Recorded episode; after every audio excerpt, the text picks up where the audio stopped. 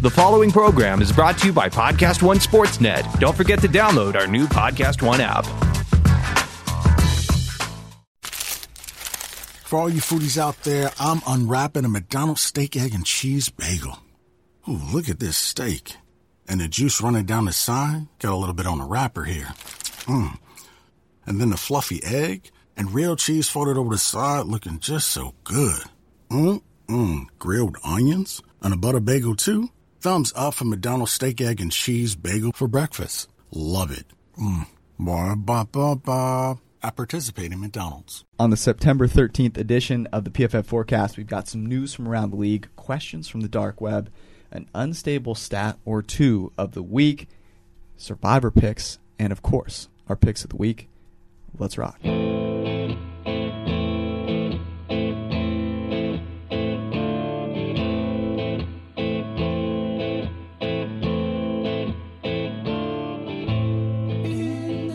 All right, before we get started, I want to remind you guys, of course, that this information is great, but if you don't do anything with it, well, you're blowing it. So head to mybookie.ag. It's what we both use. We love it. Uh, they have all the bets you could possibly want, plus in game live betting, which is probably the number one thing that I would look for.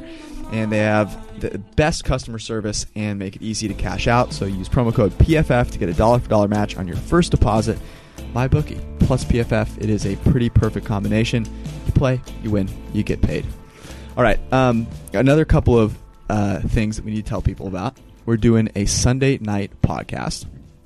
Uh, how to go? uh, Rate us out of ten this last week. Oh, we have a lot, a lot, a long way to go. I think um, probably about a three out of ten that Yep. first night because I think we're both we're both on what three or less hours of sleep. And if you don't think that I'm going to complain about that sarcastically every single week, then you have not been listening to this podcast. But it's arduous, man. Like having to work in sports and travel, uh, I, I just can't even tell you. Um, but we're going to keep that going, and it's either going to be, it- hopefully, we're going to be able to do it right after the game, um, depending on when I'm traveling back. But we're going to try and do it right after so that it's up first thing in the morning because look, Mondays can be dark, man. Yep. So we want to give you something to, to listen to first thing in the morning.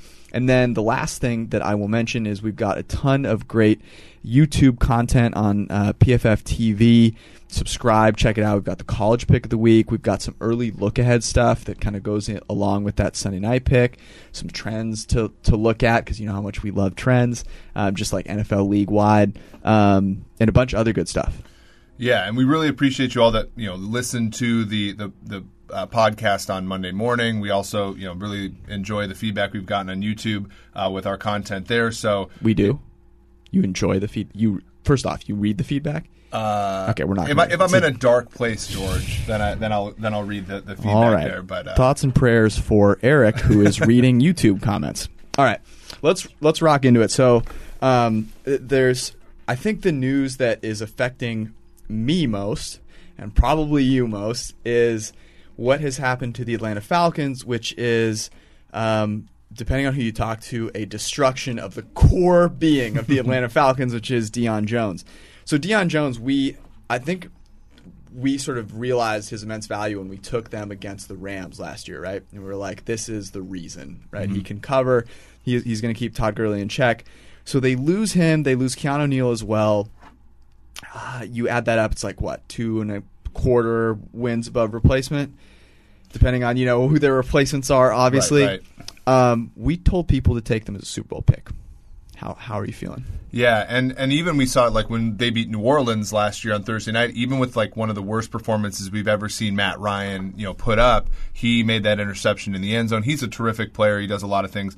I would say, you know, the Keanu Neal thing hurts, but you know, Damontae Kazee looked like a player that probably above replacement level. So it, it really is Jones, and and you know they they've invested in the position with Duke Riley and and. uh you know, so I do think that they have somebody in there that can possibly approximate half of what Deion Jones is, but hopefully they get him back, you know, mid-season, and then our Super Bowl pick doesn't look terrible. We'll probably, you know, talk more about this on the, the Monday morning pod. Seeing how they do against Carolina will really, I think, determine, you know, whether Thursday night Jumping the was gun, a fluke here. or jumping the gun. Yeah, No, okay. So here's the thing that I want to remind people is that the team that won the Super Bowl last year had injuries across the board, right? At quarterback, left tackle, at linebacker, not Yep. to, you know at coverage linebacker, right? Um, so I, I think we should probably slow our roll here. The point that I want to make is this: whether they're going to be successful or not, whether they're going to be Super Bowl contenders or not, is there's a there's a much bigger issue well before you Yes, get to very much. Deion Jones, and that is their offensive play. Okay, so I actually thought this was kind of interesting. You gave us a three out of ten on our Sunday night pod. What would you give the Falcons? We love the Falcons. What would you give the Falcons inside the ten offense on Thursday night? I mean, uh, you know, when they developed negative numbers, that's exactly what they were for, right? I mean, I would say, you know, they were elite, they were terrible inside the ten. Their performance on Thursday night, you look at their defense, they played terrifically, right? I think at the cornerback position they're strong. I think in the interior, of the defensive line they're strong. I'm I'm with you. I think it all starts with Matt Ryan. If Matt Ryan doesn't perform the way he's performed in recent seasons, who cares what their middle linebacker is? Uh, and and if he plays like he did in 2016, 2017, I think that the loss of these two players is probably mitigated significantly. So this got us thinking because we've been we want to dig a little deeper, obviously, into the passing game as opposed to the running game. Um, but first, the passing game, and in particular, things that you know can score points quickly, which is when you're close to the end zone, right? So looking at red zone stuff, and actually Zach Robinson, who we go to with any question football related, said you should really go like 12 and in. That's when offenses tend to change. Um, and you know, th- once you do, there's some like sort of scary things that that show up. If you look at Matt Ryan to Julio Jones when they when he's targeted in the end zone, passer rating falls from 107 to 66. Right, it's like actually really bad. And they go if you look at the top 30 combos over the past I think five or six years or whatever, um, they go from being in the top three grade wise each of them to in the bottom three each of them. In fact, they're one of only three combos to generate negative expected points added on targets in the end zone. I mean, that's ridiculous for how good they are because no one's generated more expected points than they have outside of those targets. So um, I, I think there are some real, you know, that could have a huge bang for their buck, right? If they can just sort of figure that out. Yeah. Do you think uh, so? Just from you know, we know that red zone stuff, whether it's because of sample size or be, or because the the outcome space is so much wider, we know that that's not stable, right? It's not hmm. something like there isn't. Kirk Cousins doesn't have this red zone trait. Matt Ryan doesn't have this red zone trait, in our opinion. Julio Jones has been one of the most efficient wide receivers in the NFL for quite some time, and yet in this red zone area, they struggle for whatever reason, and it, it seemed to be, it has seemed to have been, you know, something that is that has, you know, spanned offensive coordinators, you know, spanned weeks of the season, mm-hmm. playoffs, all this kind of stuff.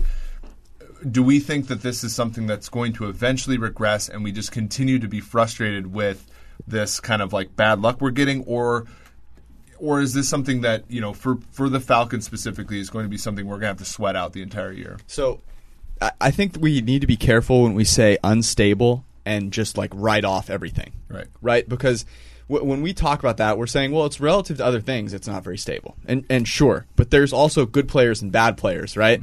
And when you have a huge sample that says these two guys are good, and then they suck drastically in this specific area, I, I want to say that part of that has to fall on other, you know, sides of um, the blame train or whatever you want to call it, right? And so I do think part of it comes down to just making simple decisions with play calling and targeting and stuff. So I, I looked at this and I didn't tell you because I want you to do some guesswork because I think you might be able to get us in the right direction. So let's start with let's start with route because that's that's fun.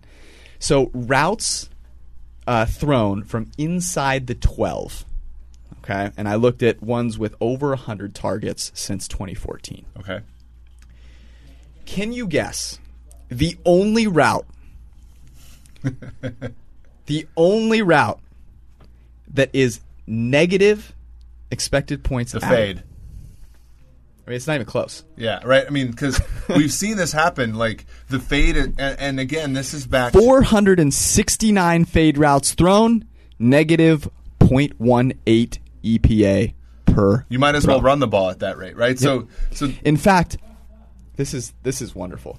There are two there are two throw types that are negative EPA with 100 plus throws. One is the fade route, and the other is the throw away. Yeah, I mean, that's that brutal. says it all, right? So let's go to the positive side of things. Um, we've got a post route, we've got the out, we've got the quick out, crossing route, slant, and actually backfield routes are up there ahead of things like um, screens and hitches, um, which is not surprising. Corner routes are down there a little bit. Um, in routes or out there a little bit or, or down there a little bit. And one of the things that I thought this was indicative of is where you're running these routes from. So the conversation we had was like, okay, if I'm going to run out routes, for example, I want to run them out of the slot or whatever. I have a little more space. I want to, you know, make the cornerback move a little bit. And so if you look at position from which the player that was targeted is running, who do you think climbs to the top? I think it'd either be slot or tight end, right? Okay, but you got to pick one here. Uh, There's one. slot. There's one that is. Uh, I'll say this. Okay, one is drastically higher than than the the kind of the rest of the field, and it's either tight end or slot. I would say slot receiver. Yeah, you're wrong. It's the tight end. Well, see, I, okay. I was You're going against for- my own my own playing bias as a tight end. Yeah. So and and all three. So tight end, slot, and backfield route, all above the wide receiver. And I Yep. think that speaks to exactly what we just talked about with the fade route, right? Like where are you running that from? You're running it from out wide. Now, this is not we're not looking at like actual splits, right? So sure, you can have the long side of the field, you can bring the guy in, whatever. I get that. But those are small sample size things. And I think this speaks to just some general things that you can do right? So you're so you, you're putting together your plays for inside the 12, and you're thinking, okay, what am I going to do? Well, I'm going to make sure I feature the tight end, I feature the slot, and I'm just going to look for route combinations that will allow my quarterback to more often than not try and make his first read, you know, to one of those those routes. I don't think it's that complicated, and this is sort of just the beginning of looking at these. Do you think this is a difficulty in, in how the Falcons are built, though? Because obviously their their biggest investment is to the wide receiver. I think that there's always this like sunk cost fallacy of wanting to right. We saw this Yeah. with Barkley and the Giants, and you, when you when you invest heavily in a position, even if it's negative EV or, or less than you know on other things expected value, you sort of go to it. The Falcons, I mean Austin Hooper, you know Levine Right. Toilolo in pre, in previous years, basically they haven't had a tight end they, that you would want to throw Okay. to on their team since just Tony put, Gonzalez. Just put Julio at tight end. Yeah, fair. He's he's as big as one, right? Why not? Uh, I also think you should run. This is. I'm not going to pull up any data right now, but I would run a. I would have seven trick plays ready to go, and every time I'm inside the five, and it's an important point in the game, I'm running one. I might not do it on fourth down. I'm running one every time. I'm practicing them. My team is ready to, to run them. It's not like some spurious thing, but I'm doing that every time. Here's what I'll also say, and, and we brought this up with the Falcons, not necessarily because we've tested them out and we think they're doing it poorly. Actually, we haven't looked at that. Mm-hmm. Just a hot topic of conversation. What I did like that they did were two things, right? They went for it on fourth down when they should have the first time. They should have done it the second time, but that was an edgier, edgier case, right? But then they had that heavy set where they then spread everyone out, right? And they just ended up having Devonta Freeman on the field instead of Tevin Coleman, and you know his T Rex arms couldn't catch it. But looking at number of receivers on the field, sh- this will shock you as well, right? If you have two or fewer receivers, you double your EPA per play relative to having three receivers on the field. Now, certainly distance to the goal line matters there, but like let's not be nitpicky here and just accept the fact that if you throw out of running sets, you're going to have more success. Yeah, I think deception has got to be key, and it's got to be key, especially in the Always. red, in the red zone. Um, one of the things that we did see with the Falcons, just briefly looking at it, was throwing to their backs, and we don't mean shovel passes to Terron Ward, but throwing to the backs out of the backfield has been has been relatively for them fruitful in the in the red zone. So I just think the the issue is is all the fantasy people, all the the people that want to see Julio score more than three touchdowns are getting after the Falcons. Well, I do want to see him score more than three touchdowns, but that's just so I see the team play well. Yeah, but but at the same time, when you get down in the red zone, I don't think Julio is their problem. I think that the the you know the selection, the you know they ran like four verticals on their last three plays of the game. Right, right. I, I just don't know if that's necessarily the way to go. Yeah, and uh, look, I mean, we can go back and forth on this for a while, but as getting back to your first point, right, there is a lot of instability, and that's a small sample size, and so things could change very, very. And if they do, you're going to see a lot of value on the Falcons. I think even starting this. and week. that is the point, which is if you're betting on the Falcons and you see that price drop now because they lost a game and because of Deion Jones going out, remember the key is still going to be whether they get that offense figured out. So if you believe in that and you think it's undervalued, I'd still bet on it. Okay, um, that was a long time. Other news uh, from around the league that you want to touch on? Yeah, I just and this is just brief, but I, I really you know we you saw it being there on, on Sunday night yourself uh, against the Bears. I really like what the Packers did Yes. against the Chicago Bears. They ran seven defensive backs on the field, twenty one percent of the time. They had you By know necessity, though, that's the fun. So the question I would ask you real quick is like, is this strategic or is it by necessity? Because if they put a linebacker out there, it's like putting you out there. I mean, yeah, right. So, um, but that's awesome though, right? Oftentimes, innovation comes out of necessity, right? So if you look at if you look at them, they, they're putting six defensive backs on the field, you know, forty two percent of the time, which is you know up there. Brilliant. The other twenty one percent, they have seven, and th- they stopped the like so they. They had the perfect defense. They gave up a 55% success rate or positive EPA on early rundowns. They gave up only, you know, 40% or negative EPA on pass downs on early downs and their defense did great, right? It, honestly, if you take away the the fact they got almost no pressure, the Clay Matthews horrible plays, right? You take all those out, the, their defense was one of the most improved units in Week One, and I think that that bodes well for them. And as you said, it was out of necessity. It's such a funny accident that this happened, and and and and to their credit, they drafted in such a way that they're ready to implement this type of defense from day one with Josh Jackson and uh, and their other draft pick. I forgot the first round pick, uh, Jaire Alexander. So um, just a just a really you know I think fun dynamic. We'll see if this kind of stays the same way against the Vikings, a team that likes to run multiple tight ends and a fullback and all that kind of stuff. I'd love for it to still happen, even with that big personnel that Minnesota has uh, in Lambeau this week. It's brilliant. Okay, there are some players that are injured, and we're going to run through this really quickly. So I'm going to say the name, and you're going to tell me whether you think it's a big deal or not. Delanie Walker, Yes, I think it's a big deal. uh, Doug Baldwin, Yes, I think it's a big deal. Marcus Mariota's alive, but he's hurt. Big deal. Absolutely. I think the Titans want to win the AFC South. Uh, Greg Olsen, Yes. not as big as Luke Kuechly, but I think you're right.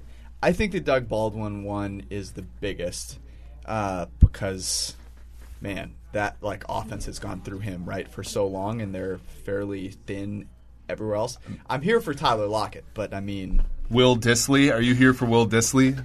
jeez, that was uh, that was kind of a brutal game, right? Ended up on three, and so push City, but whatever. All right, unstable stat of the week time. Do you have a good sponsor for this? Uh, no, actually. Brought to you by. Uh, Good, your sponsorship decisions. Unstable stat of the week this week. There we have two. The first is turnovers forced defensively. Now, the reason we are bringing this up, if you happened, two, well, two reasons, sure, but the big one is that the Pittsburgh Steelers turned the ball over 500 times against the Cleveland Browns and still ended up in a tie. And so I think there's value here on the Steelers because that is simply unstable, right? Yeah, so the Steelers are minus four, minus four and a half, depending upon how you you know where you get it against Kansas City at home, and I think everybody's sort of gravitating towards the Chiefs because of a couple things, right? So the Chiefs defense, people thought was going to be a disaster. They they were in Week One. You know, the Chargers couldn't convert a lot of deep. You know, they dropped a lot of passes and everything. But the Steelers looked really poor uh, against Cleveland. They turned the ball over six times. Interestingly, though, turnovers forced defensively, right? um, correlate year to year at just a rate of about 0.18. So it's really one of those, again, unstable stats. Turnovers are just random. Fumbles are recovered randomly. But, you know, if you were Steelers better last week, it did really suck, right? Losing that 14 point lead uh, with six, sec- uh, six minutes to go. Um, but, I, but it's one of those things that I don't think should be part of your thinking process moving forward. look, that's this is why pass rating sucks because touchdowns, interceptions are the main driver of passer rating. So well, I think we wrote this article months ago, right? But we just replaced touchdowns, interceptions with big time throws and turnover worthy uh, throws. And basically, what that does is say, okay, regardless of the result of the play, was this a great throw or was it a totally crappy throw that should be turned over? And those on their own are more stable than touchdowns and interceptions. So when you throw those into passer rating, it like greatly increases its stability, and therefore we should not overreact to six tur- turnovers. But do you remember a game perhaps where the Steelers turned the ball over a crap ton last year? Yeah, and they lost to the Jaguars, you know, By a million. by a million, and they off they offered significant line value. I think we even got a lock of the week out of them against Detroit. Uh, one of the subsequent weeks, we had a Thursday night where we backed them against Tennessee. Jeez, so, man. so those those were great. I think another another thing to talk about here is again not to not to talk about Atlanta too much, but it, their defense was one of the worst in the league last season in forcing turnovers on a per drive basis. We saw in week one their only touchdown was set up by a, an interception. Uh, Damontae Kazee with a big hit, Deion Jones with an interception. They even then though Nick Foles gave them a lot of opportunities uh, that they didn't capitalize on. I think as the season progresses, we're going to see that gravitate at least towards the the league average, and their defense will be very good. So the second unstable stat of the week, it, which is one that we talk about a lot, but I think in week one, because of overreaction nation, which is ninety nine percent of people, It, it has the fifth GDP in the in the entire world. it's fantastic, uh, is the the concept of how unstable pressure is. And the reason I think of this is because the Savior Jesus, uh, he was under a lot of pressure, right? The uh, I mean, They for were two thousand years, really. They were out to get him. So uh, Jimmy G was under pressure. I want to say 50. Yes, 50 percent of the time. 19 of 38 dropbacks against the Vikings, who are great, right? Um, and he was bad under pressure. 39.7 through a couple of picks. You know, I think one was that awful pick six right after George Kittle, who maybe should have his first name changed based on how unclutch that catch was. Um, drop that you know bomb that would have been a touchdown. Next play, pick six. But here's the reason that you should pay attention to this there's two things that we always talk about with with pressure. Okay, a guy's probably going to regress to the mean. It's unstable. So don't overvalue a guy who was good. And if a guy was really bad, likely people are lumping that into his overall, you know, what he is as a quarterback. The second thing, though, and this is the important thing that goes with it, how often was a guy under pressure? So Jimmy G was under pressure 50% of the time, and that decreases by 20% against the Lions. A, he won't be as bad because Lions aren't probably as good a defense as the Vikings. And B, he'll have 20% more time to throw from a clean pocket, from which he has been very good. Yeah, the Detroit Lions. Ziggy Ansah, I believe, has a little bit of an injury. Even then, they're not. Oh. They're Oh, no. yeah, I'm they're not. walk out. I'm done. Can They're not good now? there. The the other thing is is the you know the, the injury luck that the Niners didn't get. They had a couple injuries to their offensive line against a team like you said with Minnesota. I would I would fade the public on on the Jimmy G overreaction here. Yeah, the uh, his entire receiving corps got the stigmata apparently. All right, uh, a couple others that I think are worth noting um, in terms of played really poorly under pressure, and you know that could probably change. Deshaun Watson, eight point five passer rating. No, no, his yards pressure. per attempt, right? That was his yards per attempt under pressure, or no? That was his, that was his passer rating. Interesting. really bad. Now he was under pressure 43% of the time. That could continue for the entire season. Hmm. Alex Smith was under pressure 46% of the time and was actually good, 93.4 passer rating. Um, I don't know why I'm mentioning passer rating. It sucks, but um, it gives you a sense of the things that are likely to regress, which is actually why I kind of like it more than I like normal passer rating because it tells you just like how far to one side people are valuing them. Right. That was the Ben Roethlisberger like passer rating was within four points in a clean pocket over the last four years, within 40 points in a pressured pocket over the last four years. You see the the variance there, and I do think passer rating's a bad stat, but in this particular case, it does highlight the variability. Can I tell you one that I think is on the other side of the fence that could regress? uh, sure. We're taping this before this game happens, so we'll uh, Stopsky. It's your job to figure out how to edit this and make me sound smart. Joe Flacco was under pressure 17% of the time in Week One against.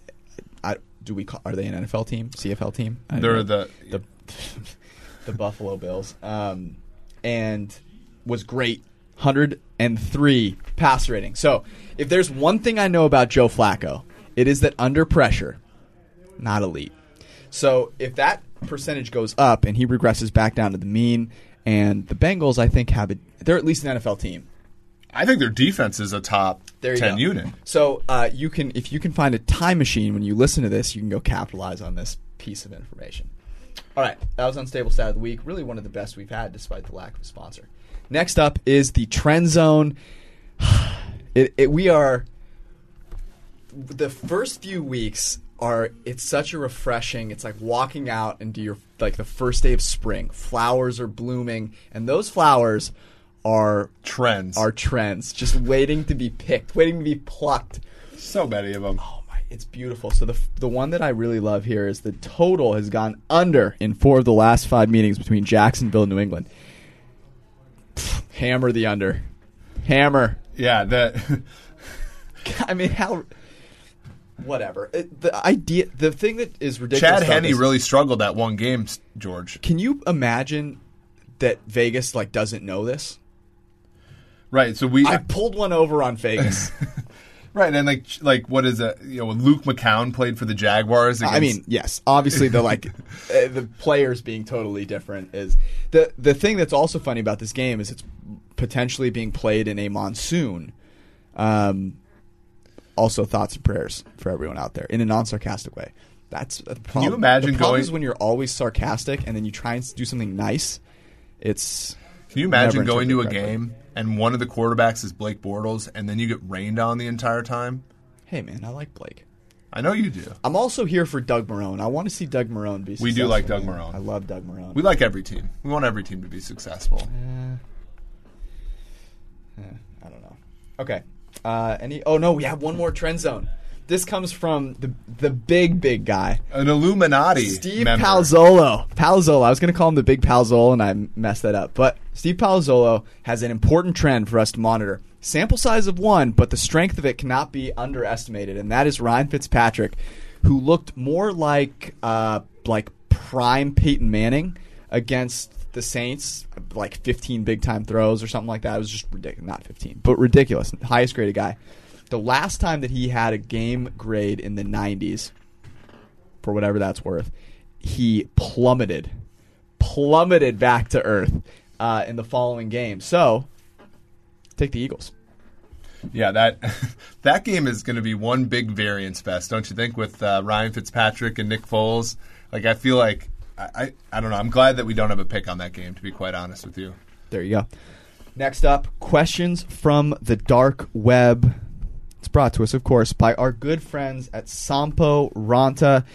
They are setting you up for success this NFL season with new flavors every single week. It's a sparkling water for men. Finally. They've got a new flavor this week. It is artisanal acai with a hint of self congratulation because you got at least one thing right in week one. And for that, you should tell everyone because everyone cares about you. Sampo Ranta, it's artisanal acai, acai, something like that. Um, Bevmo, Amazon, wherever fine beverages are sold. All right, question from the dark web this week. Hey guys, great job in knowing yourself enough to mistrust the mind and rely on relevant stats. Thank you. This is from Archer 007, by the way. Can you grade the three coaches of each team, head coach, offensive, and defensive coordinators, for example? Atlanta's current OC is down. I guess he doesn't like Steve Sarkisian, whereas Kyle was a plus. Yeah, so so we actually do have like some coaching metrics, and there We were do. some guys that uh, that stood out in week one. One of the ones that I that I was really impressed with um, was Frank Reich uh, of the Indianapolis Colts. Not not surprised. Yeah, so so he, you know, I think that the you know, d- despite the fact that the Colts were caught by our hometown Cincinnati Bengals, I think he put Andrew Luck in a position to succeed. You know, in his return, twenty three point two percent of his passes were positively graded, um, and you know. I, I think that their supporting cast did pretty well as well. Uh, 5.4% of his passes were big time throws. Uh, I think a very, very encouraging, uh, you know, part, you know, for the for the league as a whole, but also for the Colts. I think Frank Reich, uh, you know, uh, deserves a bit of that credit. Can I tell you what I like most about Andrew Luck's game? His average time to throw below 2.5. So I I just think I think Frank Reich gets it, and I think everything that we have heard out of Philadelphia about him leaving is is really hammering that home. Like this guy was an important part of what we did last year. And as much as I'm a believer in the numbers, you know me, and I'm all about the type of character and culture a guy builds. And my God, could they have you know benefited from some good culture in Indianapolis? So I think the two things that he's bringing to the table, which is like actually thinking about what he's doing with Andrew Luck, plus maybe getting that team in order mentally, is a nice, a nice uh, combo there. Yeah, another one that I like is Jeremy Bates, uh, the New York out of the New York Jets. Right, I think they did a pretty good job. Great job with calling the Lions plays by Jeremy Bates. right. So obviously, obviously, you can't ignore the fact that the Lions gave a lot of that game to the Jets. Um, but you know, Sam Darnold, after his initial you know turnover-worthy LOL play uh, on the first play, he was you know he was accurate. You know, in terms of either you know it was a ball that was caught or dropped on 85% of his throws. Um, they generated 0.22 EPA per dropback for Darnold. Uh, 30, almost 35% of his passes earned a positive grade in his first start. So, uh, you know, bravo to the Jets for you know taking an offense that I don't think any of us would confuse for the 1989 49ers and giving them uh, giving their their quarterback a good first start. Yeah, there's nothing like uh, looking at how coaches performed in their first start. Yeah. 0 and 7. Will they ever win a game? Who knows? We're going to actually get to that later. Yeah, you jumped the gun on that one. So we have two jumps of the gun uh, so far. What does jump the gun mean? Well, track. Oh, that's right. Yeah. I didn't I didn't run track, so um survivor picks. This is the part of the show that I really love. Uh, who did you pick in your survivor pool, Eric? I was in two survivor pools. I picked, All right, that's good. So who are we going to pick this week? Man, uh, I don't care. uh, well, I know you don't care. Okay, cool. So uh, let's just talk briefly. New Orleans, which is you know probably going to be a theme here. Um, I think New Orleans is a great pick this week. They get the Browns. Uh, obviously, the Browns coming off a high, New Orleans coming off a low, and then also New Orleans in the next few weeks has teams that are tough in Atlanta, Washington, Baltimore, and Minnesota. Tune So- in tune in next week for Eric to tell you that a Super Bowl contender is a good bet against the worst team in the NFL. Yeah, but they also don't have a ton of future who's value. a team? there. Yeah, okay. Who's a team that is not going to be the most picked team this week that is good value? Washington. Nice. Yeah, we like Washington this week. Um, so, uh, you know, in future weeks they have Green Bay, New Orleans, and the Panthers So on their Frank- schedule. So not a ton of. That's an interesting game, right? Because the Colts lost that game. That's obviously a big game for the Colts. Washington won on the road. Um, that's an interesting one. Um, what about the Rams? Yeah, the Rams have an easy one with the Cardinals this week, but they also have a lot of future value, right? Being able to play the, the the Cardinals again later in the year, as well as With Rosen for sure. yeah, but, you know. as well as you know, and, and so honestly, I think that this week they're they're kind of the trap, uh, as New Orleans was last week. All right, that was 15 minutes too long on Survivor picks. So we'll move now to something that matters, which is value on Super Bowl odds.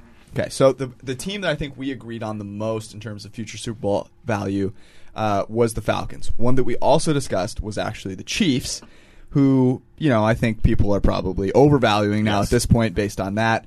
Um, but you know had a good showing. So now looking one week in, it's crazy how much for example, winning a game that you were not favored to win can change the outlook of things. Um, so some teams that now have a you know decent bit of value is a team like Washington that you just mentioned. Yeah, so we have them at a roughly 3% chance to win the Super Bowl. Um, their Super Bowl odds on mybookie.ag are 40 to 1, so that has positive EV. New England, right? So I think a lot of people expected New England to por- perform a little less favorably than they did in week one. Um, they're 5 to 1 on my bookie, which is normally not a good play, but we still have them as about a 22% chance to win the Super Bowl, so they are still a positive expected value I- um, for this future. I think it's interesting. I think this is an actually a great time to bet on New England, and I, I just think people are sleeping on them a little bit. Uh, you know, they they won that game, but it was close. There wasn't, you know, I think a, so. I think after this week, uh, they're you know they're playing in this primetime game against Jacksonville. It's a rematch. You've got Romo and Nance on there. Hello, friends. And they win that game handily. All of a sudden, people are back on it. But I think there's a lot of different teams that people are talking about. Um, so I'd snap them up now. I'm not betting on Washington the Super Bowl. Yeah, New England still New England's still a bottom, you know, six seven uh, schedule in the league coming up, right? So they, you know, I think that they're pretty good there. Um, Washington, as you said, might not be necessarily my pick, as they probably have a top twelve uh, schedule. But as you said, winning a game where you're an underdog in these win simulations is going to be a good thing because not only do you get a win where you were expected to get like 0.4 of a win, Right. but also your rating goes up as a result. And and hence you're you know you're more favorably projected into the future. So um, yeah, I don't know. I I think Washington's a compelling team, but uh, yeah, I, I, don't necessarily know if I'd put my money uh, on them winning the Super Bowl, regardless of the value. The Fighting Jay Grudens, though. In our discussion when we were making our picks, and this will lead nicely in the next segment. So when we were trying to make our picks uh, for the Super Contest this week, we had this conversation about Washington, and you made an excellent point, which was look, I, I know Washington hasn't been the most fantastic team, but Kirk Cousins isn't that great. Uh, you know, Sean McVay was there; he left. Jay Gruden has done a pretty darn good job with, you know, maybe not the best quarterback play, putting together an offense that has been consistently above average. And I think, um, I think you're spot on there. I, you know, I, I obviously don't think Washington's winning the Super Bowl, but, um, you know, crazier things have crazier things happen. Uh, probably not. If Washington won the Super Bowl, would that how crazy would that be? That would be crazy. I yeah, the the Gruden thing is interesting because I think he's he's not given the kind of credit that the Shanahans and the McVays and stuff. But as I said to you, I think the fact that he had McVay in the room and he gave him the type of freedom that he did well, means that his brother could, told him. By the way, luminary Jon Gruden. You should check out our, our YouTube video on um, on the Khalil Mack trade because if you can handle the smugness, it is a take that I am a thousand percent in on, and that is that Jon Gruden is an absolute genius. This Khalil Mack trade is an, a hoodwinking of everyone out there. It's it's brilliant. It's absolutely brilliant. He is playing chess along with a few other coaches in the league. It, it was a brilliant move. I am. I was selling the Raiders. I still think they're going to go under but I am buying the future value of the Raiders right now. Yeah, speaking- They're winning a Super Bowl before the Bears are, and it's not even close.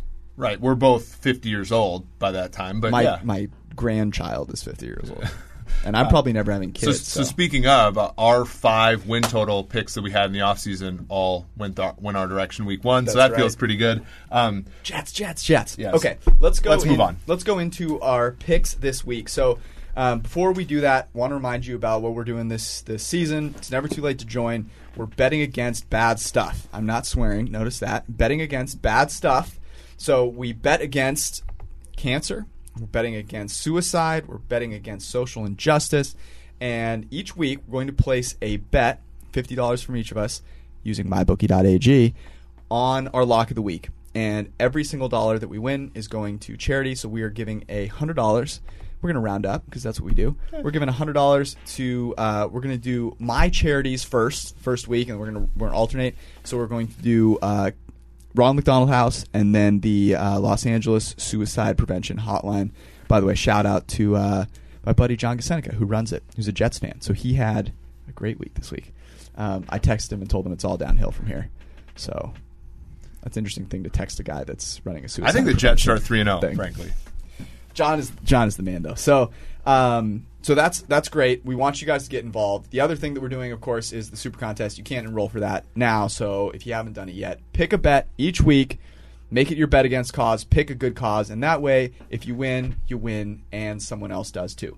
So the picks of the week they're brought to us, of course, by mybookie.ag, where you need to head and get yourself signed up. We have done. We have decided on our lock of the week, and you can see it by watching the Sports Illustrated show on Friday mornings. Um, I believe that's when it's coming out. We'll tweet out the video, of course.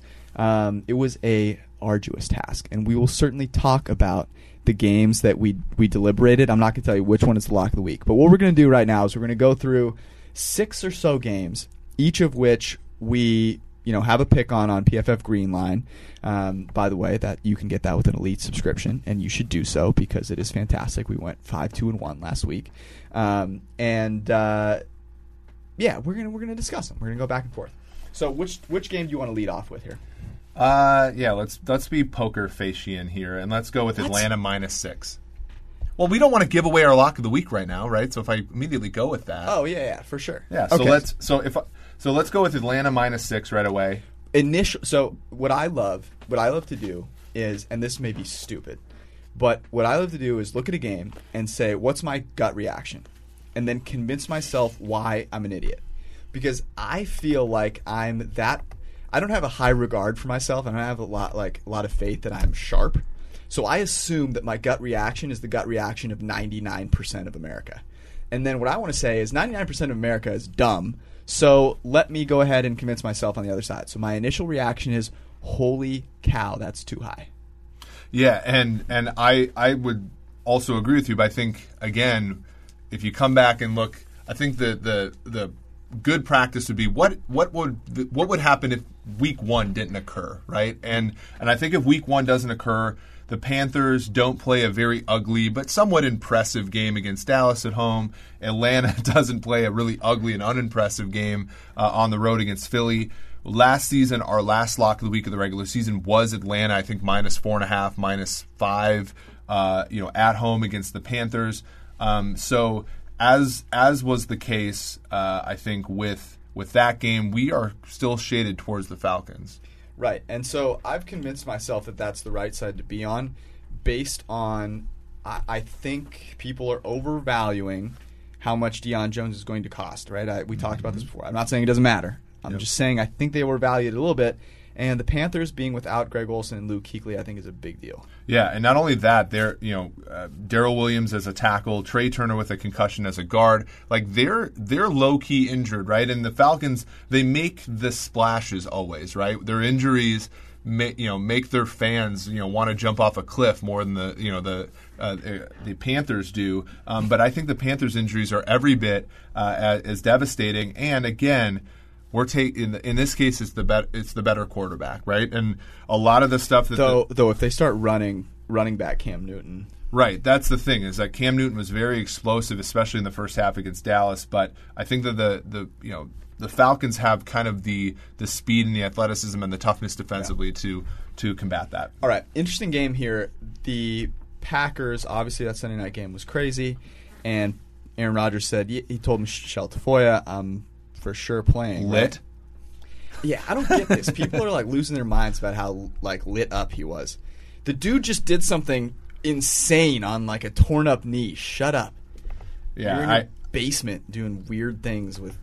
Right. I, I think people both overblew the, the overblew. There you go. How how much the how much the the the quarterback play actually contributed to that comeback. Right. It was a lot of Green Bay's you know supporting cast and how lit up Aaron Rodgers was. So let's let's come back. You know. So let's look at this game, right? Yeah. So they, they're hosting, they're home again. They're playing the Vikings, and there's a lot of question about whether Aaron Rodgers is going to play. And the reason there's a lot of question is that the Super Contest line is minus seven. The Vikings are favored by seven in Lambeau. So that leads you to believe they are very confident that he's not playing. And here's my question to you. If so, so obviously, if you can find this somewhere where it's like you know Green Bay minus one or something, you're probably taking Minnesota just because you, there's a 50-50 chance that Rodgers doesn't play. But if you are faced with the situation of taking in a in a pick'em league or something like that, you know everyone is going to take Green Bay if Rodgers plays. He's going to be immobile. The Vikings are a really good defense. Is is it crazy for me to say like I'd consider taking the Vikings? Yeah, I mean, what would uh, we could probably compute this, but like, what what do you think that the odds are that the Vikings cover seven points? Let me get my TI eighty seven silver yeah. edition. No, no, uh, and then we have to put it in my, MS Paint. My graph paper. Yeah. Uh, yes, that's right. So code that up real quick. I quick. mean, I, I would say that the Vikings defense is every insert shape. The Vikings defense is capable and has shut down Aaron Rodgers in Lambeau Field before, and the Vikings offense. Um, even though I think that they sputtered in the second half last week, uh, you know, is capable of outscoring Green Bay. I, I don't mind it, and I think that if you get the intel that Rodgers is playing, um, then I do think if you want to be contrarian, if you want to go against literally everybody in the entire pool, you probably pick Minnesota. Yeah, can I tell you what I'm never going to do? Bet against Aaron Rodgers, and and be betting on Kirk Cousins at the same time. Yeah, yeah. All right, let's move on. Uh, next game you want to talk about? Uh, let's talk about Pittsburgh minus four, minus four and a half against Kansas City in Pittsburgh. Gut reaction. Ridiculous. Absurd. The Chiefs are Super Bowl contenders.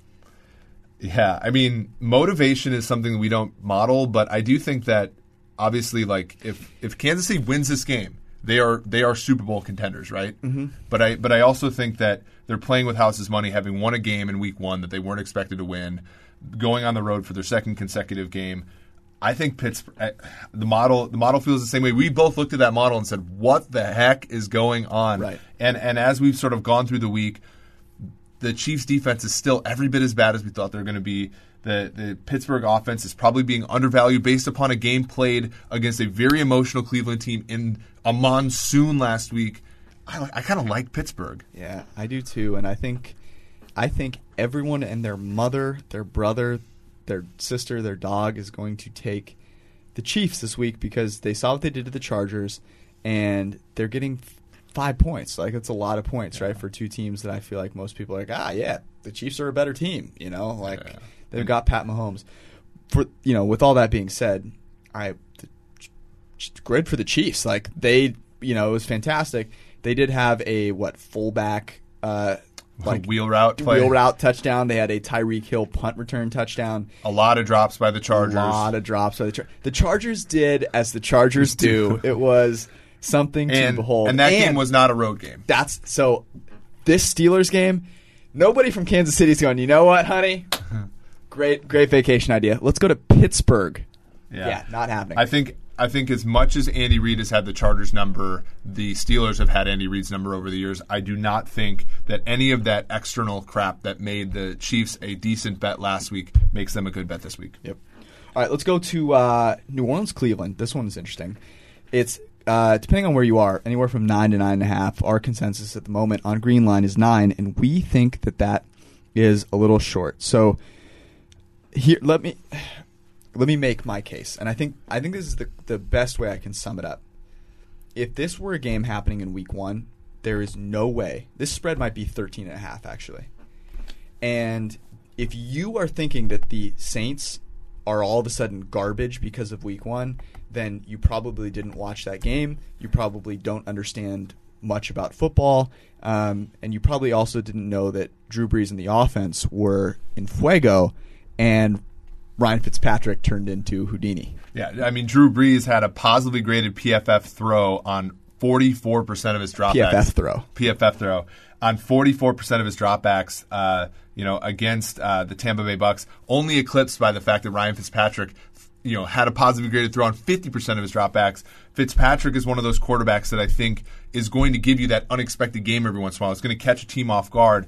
Tyrod Taylor is not that kind of quarterback, right? He's a quarterback whose outcomes, I think, to put it to, to put it, you know, nicely, are confined, right? They're you're gonna you're not going to get too much brilliance. You're not going to get he's not going to lose you the game by being terrible.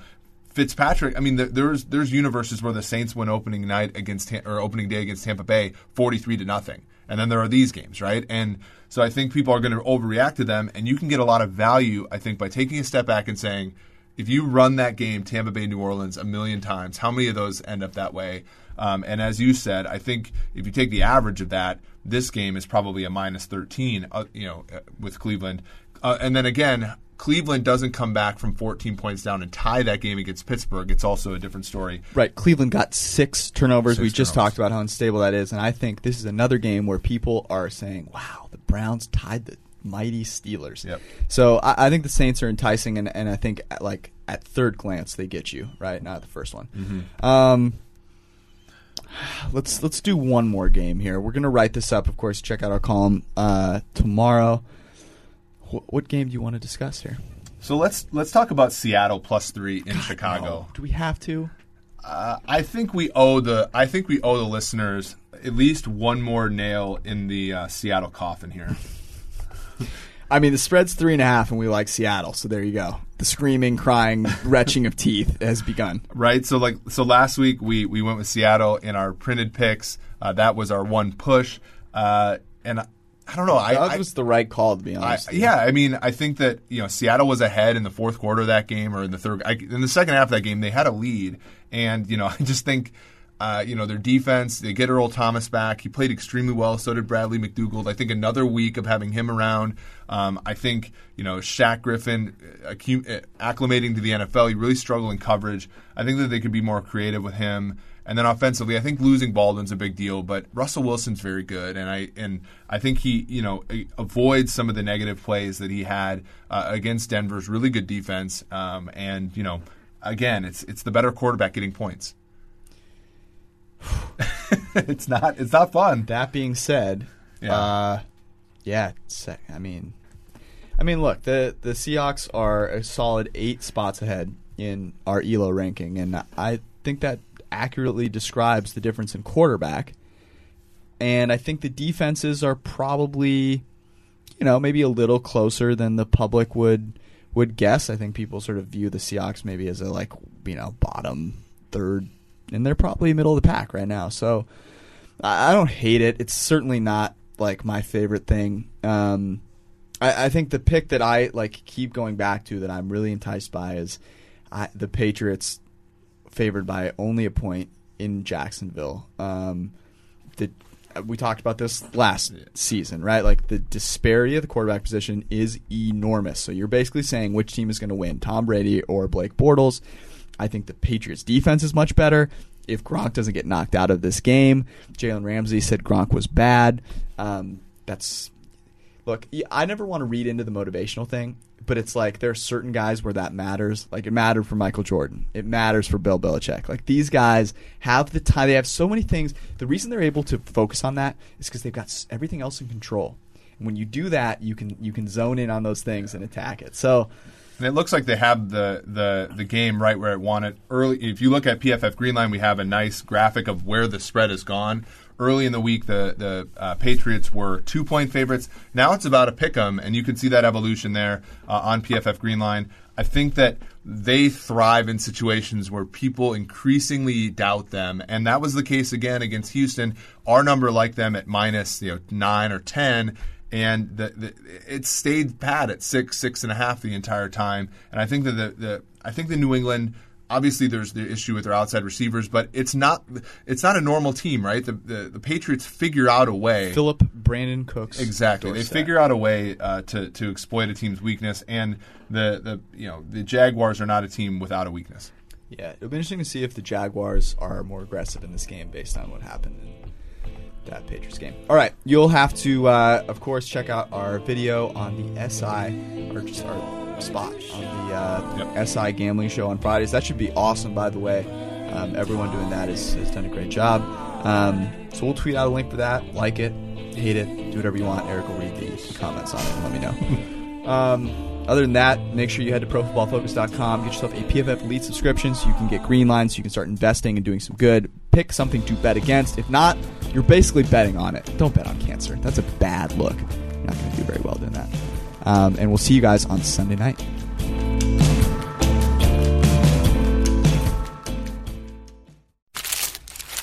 For all you foodies out there, I'm unwrapping a McDonald's steak, egg, and cheese bagel. Ooh, look at this steak. And the juice running down the side. Got a little bit on the wrapper here. Mmm. And then the fluffy egg and real cheese folded over the side looking just so good. Mmm, mmm. Grilled onions and a butter bagel too. Thumbs up for McDonald's steak, egg, and cheese bagel for breakfast. Love it. Mmm. Ba ba ba. I participate in McDonald's.